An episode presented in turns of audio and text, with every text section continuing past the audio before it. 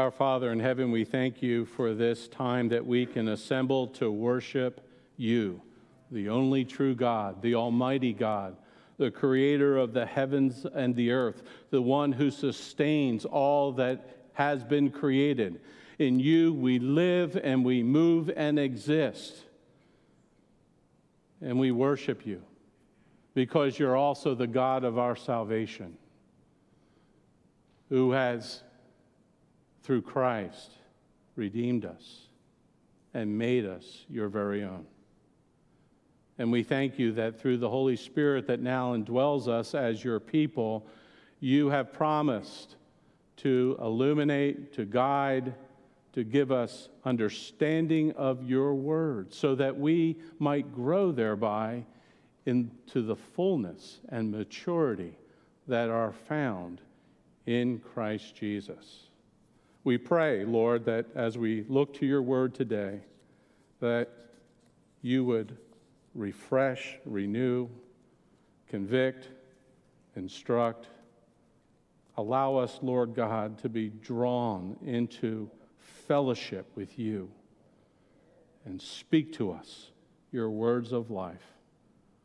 We pray in Jesus' name. Amen. I've entitled this sermon, as you can see in your bulletin, God's Master Plan of Salvation.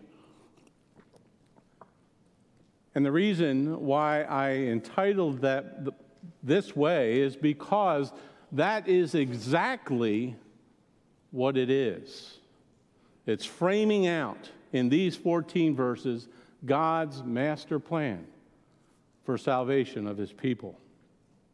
Um, you know, one of the things that we're dealing with today, more than we ever have before, is that the plans of man have been thwarted for many reasons, whether it be through COVID or be through the downsizing of business or whether it be just uh, the, uh, the aspect of us not being able to fulfill what we needed to fulfill in that particular context. And in, in that whole scenario, there's been a lot of um, disruption, there has been anxiety, and, and there has even been fear in the minds of God's people. And coupled with that is that there seems to be an ever increasing rise of criminal activity in the U.S. Um, there's been more murders and rapes and assaults in our cities than ever documented previously. Uh, and it's important for us that indeed people are feeling the desperation of the circumstances in which we're living. And though we're coming out of the COVID scenario, we need to realize that there are indeed predators that are out there that are trying to also use fraud to deceitfully and through chick, uh, trickery and through cheating intentionally pervert the truth to, misrepresent, uh, to misrepresent the truth, to deceive. Um, for what purpose? So that they can induce us or someone to give away something of value or to surrender their legal rights. And indeed, one of those type of fraudulent activities that has come to the forefront of us as uh, citizens of the United States has been in two areas. There has been mail, meaning the mail coming to you, as well as wire fraud. And both of these are felonies, they are federal crimes in the U.S. And what has brought these felonies, particularly, to the forefront, not only in our minds, but on the national news, is the last 2020 presidential election. And it's because there was a huge expansion of mail in voting. And there were claims of widespread mailing and voting machine fraud. And even today, scammers are exploiting U.S. citizens through the mail and through wire fraud. They want to steal assets, they want to ruin credit. They want to rob our identities. And now, the pinnacle of this is the federal elections, the frauding of federal elections. You see, there had been in place master plans to legalize how the mail was supposed to be distributed, how wire, uh, wiring money and banking through transfers was supposed to be carried out. But all of those through these fraudulent scammers and illegal computer hackers and devious felons, all of this has been imperiled. There's a correlation to this, to these, the reasons why the Apostle Paul wrote this letter. Because he writes this letter from a prison in Rome as a pastor. He's concerned about this church, and rightfully so. He had pastored this church earlier himself for nearly three years. And also, his associate, Timothy, had pastored this church for a year and a half. The spiritual challenges that we are facing now were the same challenges spiritually that Paul and Timothy faced in the church of Ephesus.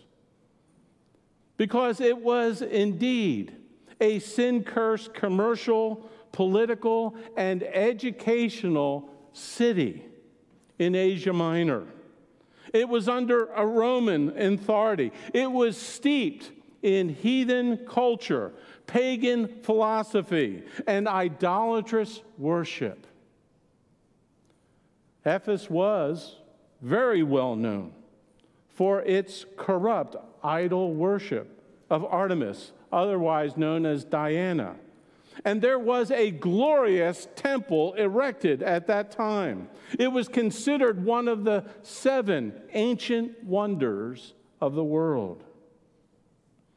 But more importantly, than what was going on in the commercial setting and in the commerce setting and in the educational center of this culture was the fact that even within the church, what had happened was there was false teaching that crept into that church. And it came from within its own ranks. The foundation of gospel truth was being undermined by prominent men in the church who taught erroneous philosophies and ascetic practices like the forbidding of the institution of marriage and the dieting of certain foods, which was causing damaging doubt and diversity, leading these people away from the true gospel of Christ.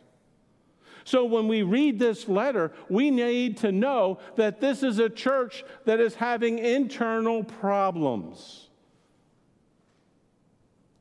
problems with people in the church teaching false doctrine that was causing doubt and divergence away from the truth of the gospel.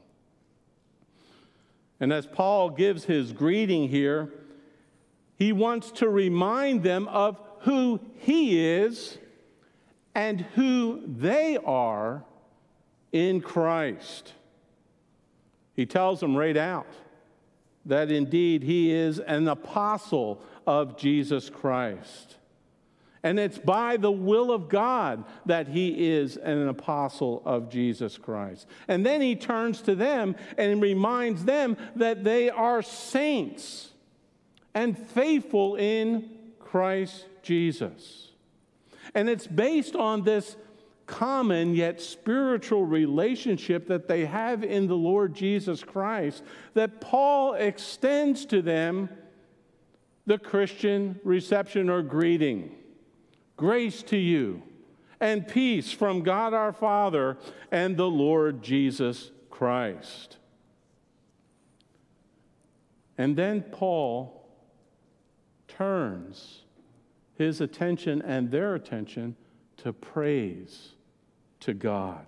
He says, Praise to the God and Father and to the Lord Jesus Christ, there in verse 3. And it helps to lift them up, if you will, to get their focus on who God is and what God has done for them in Jesus Christ. Isn't it true that sometimes when we're going through times like these that we need to refocus our attention on who God is and what Christ has done for us? This is a pastoral plea, if you will, from Paul to these believers. See, refocus on who God is and what God has done for you in Christ.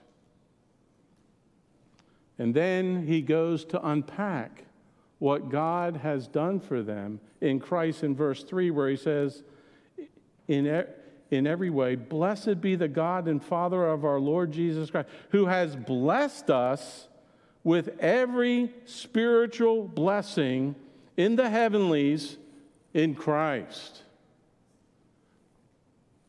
This is important for us to realize that when God comes to bless us in Christ, He blesses us with every spiritual blessing.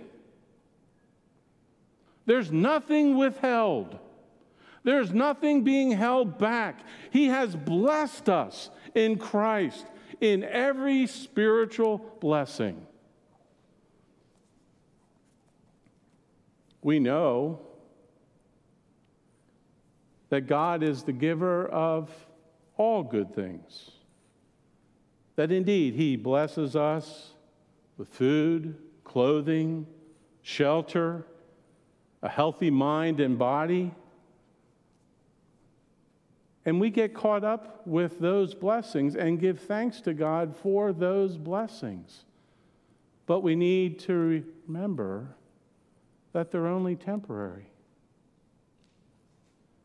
for this life. They're transient blessings that God gives to us, but we should never be seeking them or holding on to them like that's the goal. That's all there is.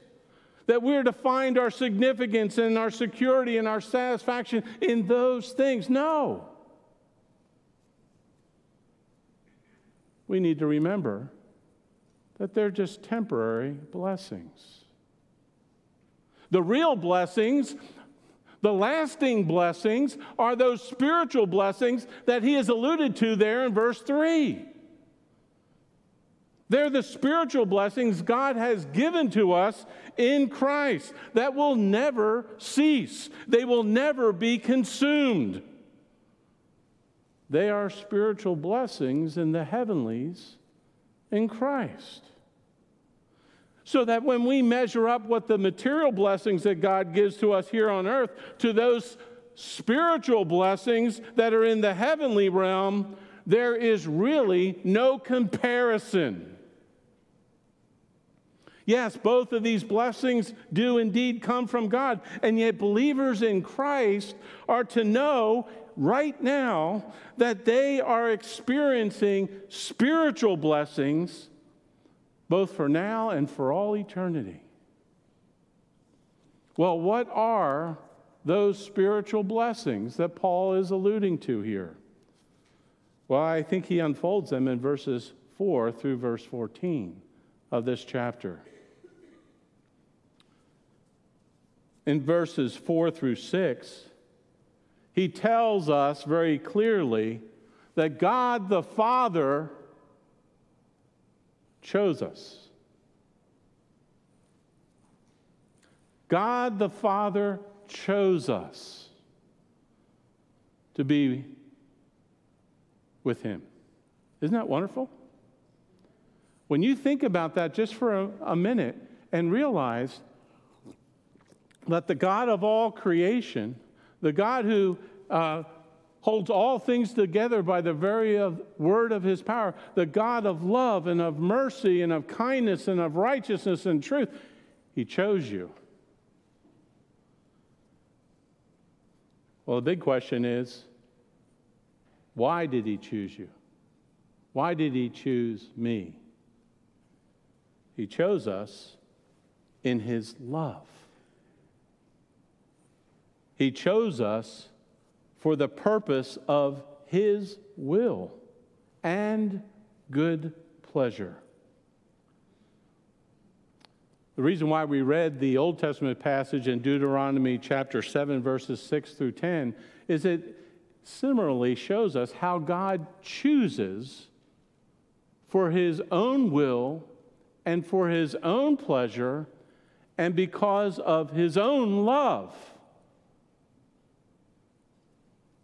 Remember, Moses says, God didn't choose you because you were great and mighty or you had some assets that, that indeed made you better than all the other peoples of the world. That's not why God chose you. God chose you because he chose to love you. He chose to love you. That's why He chose you.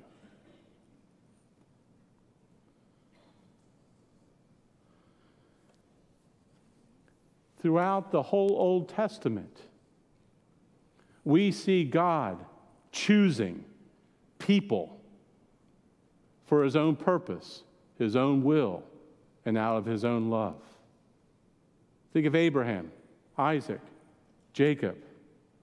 Think of others that were led up right up to the development of Israel as a nation.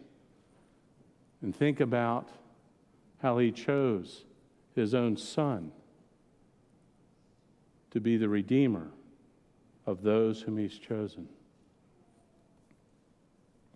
When did it happen? Well, the scriptures make it very clear here. He chose us before the foundation of the world. That phrase gives the idea that was before creation was ever made, before the cosmos was made by God. He chose us. Before time, before, before space, before all things, from all eternity, God loved and chose you for himself.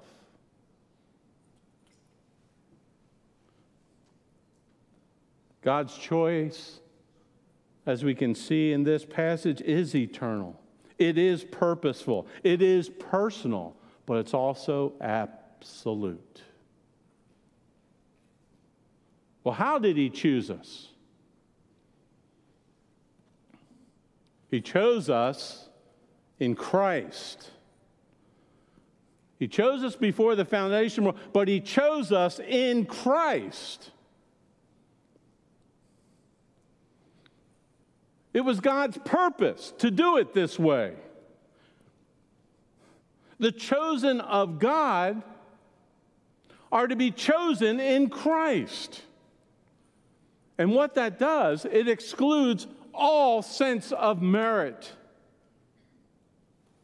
whatsoever.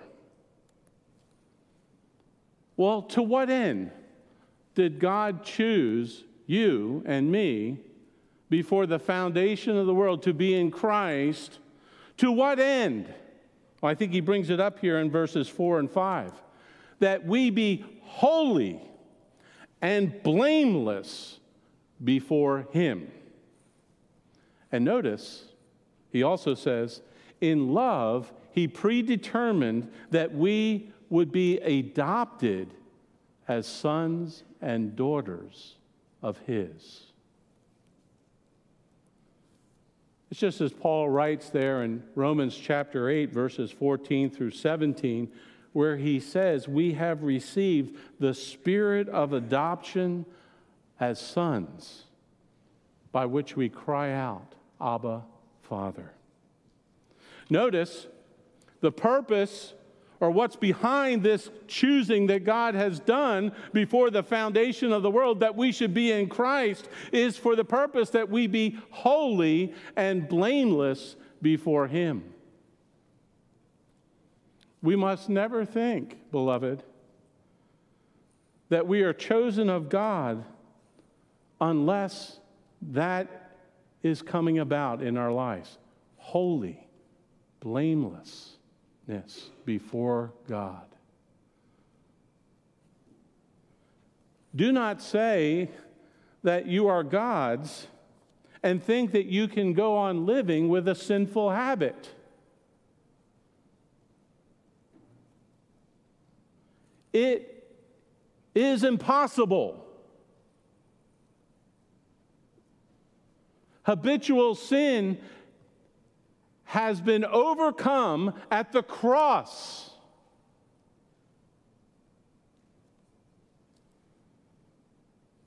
And God, because He chose us in Christ before the foundation of the world, that we should be holy and blameless, has put in us a want to, to live for God, to please Him in love and in gratitude for what He has done for us.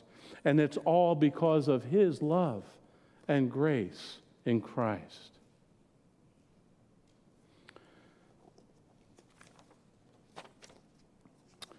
The second thing I wanted you to see here, and it's very important, is what is the reason or the, the outcome of this great work that God has done for us? It's so that we, as the chosen of God, might live to the praise of the glory of his grace, verse 6. And that we might be blessed in the beloved one, the Lord Jesus. These are the ultimate reasons why God the Father has chosen you and chosen me to be in Christ. Well, we're running out of time. The second point that he really wants us to understand about these spiritual blessings comes in a threefold way in verses 7 through 10. And these spiritual blessings are central to why God has chosen us to be in Christ. He tells us in verse 7 that in Him, in Christ, the beloved one, we have redemption through His blood, the forgiveness of our sins, all according to the riches of His grace, God's grace, which He has lavished upon us. There are two things I want you to see here. One, that we have been redeemed through the blood of Christ. Redemption always carries with it the idea of a ransom being paid. And it's a ransom being paid for those who are enslaved by sin. So that we might be set free, liberated, delivered from sin's bondage. And Paul tells us very clearly that the ransom price came at the cost of the Lord Jesus Christ that his life's blood being shed on the cross as a sacrifice to pay the penalty for our sins was the only ransom that would be acceptable to God. Jesus talks about this himself. In Matthew chapter 20, verse 28, where he says, I did not come to be served, but to serve, and to give my life as a ransom for many. In Galatians chapter 1, Paul talks about this in a little different sense, in that indeed he talks about the sacrifice of Christ delivering us from the bondage of our sin. The second thing that he mentions here that we need to realize is this that he has forgiven us of all our trans all of our transpasses, trespasses. This ransom price that Jesus Christ paid with his own blood has fully satisfied the justice of God. And because God has been fully satisfied, he is able to fully justify us who come to Christ by faith.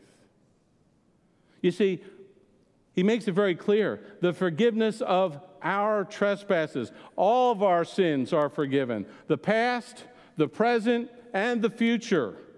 And those sins still at times assail us, sin's penalty and its power are overcome by the blood of the Lamb that was shed for us. And it's all because or in accord with the riches of His grace, which He has lavished on us. But there's a third point he brings out here in verses 8 through 10, uh, 9 and 10, where he says very clearly that indeed this was part of the mystery, a mystery of his will. And this wisdom and insight has been made known of this mystery of his will. And it's in accord with his own good pleasure. Because he tells us that it was this mystery of his will that he has allowed to come to our minds and our hearts is for the purpose of an administration that he has set up that is suitable so that at the fullness of time, everything would be summing up to Christ to Christ's glory. Things that are in heaven and things that are on earth. This mystery of His will, which He purposed to reveal to us in and through His Son, is the very purpose in which God, the praise and glory of God, will be given for all eternity from his people. I'm always reminded of that old hymn. Uh, it's found in our hymnals on page 283. It's called Redeemed. It says, Redeemed, how I love to proclaim it. Redeemed by the blood of the Lamb. Redeemed through his infinite mercy. Notice the end. His child and forever I am. That all is because of Christ, His redemption, God's forgiveness through His shed blood on the cross of Calvary. And finally, third point, we are told that God the Holy Spirit seals us until that day of redemption when we go into eternity with God. In Christ, we as believers have been given by, given by God a divine inheritance. It's predetermined, it's part of God's purpose. He is working all this out after the counsel of His own will. And it is so that we who hope in Christ might live to the praise of His glory. It's by God's grace through the work of the Holy Spirit, who energizes us with spiritual power to obtain that inheritance that we have in Christ. But there's more to it than that. Because the Holy Spirit, we read, God has given us the Holy Spirit to seal us and for the Holy Spirit of promise to be a pledge to us of this inheritance.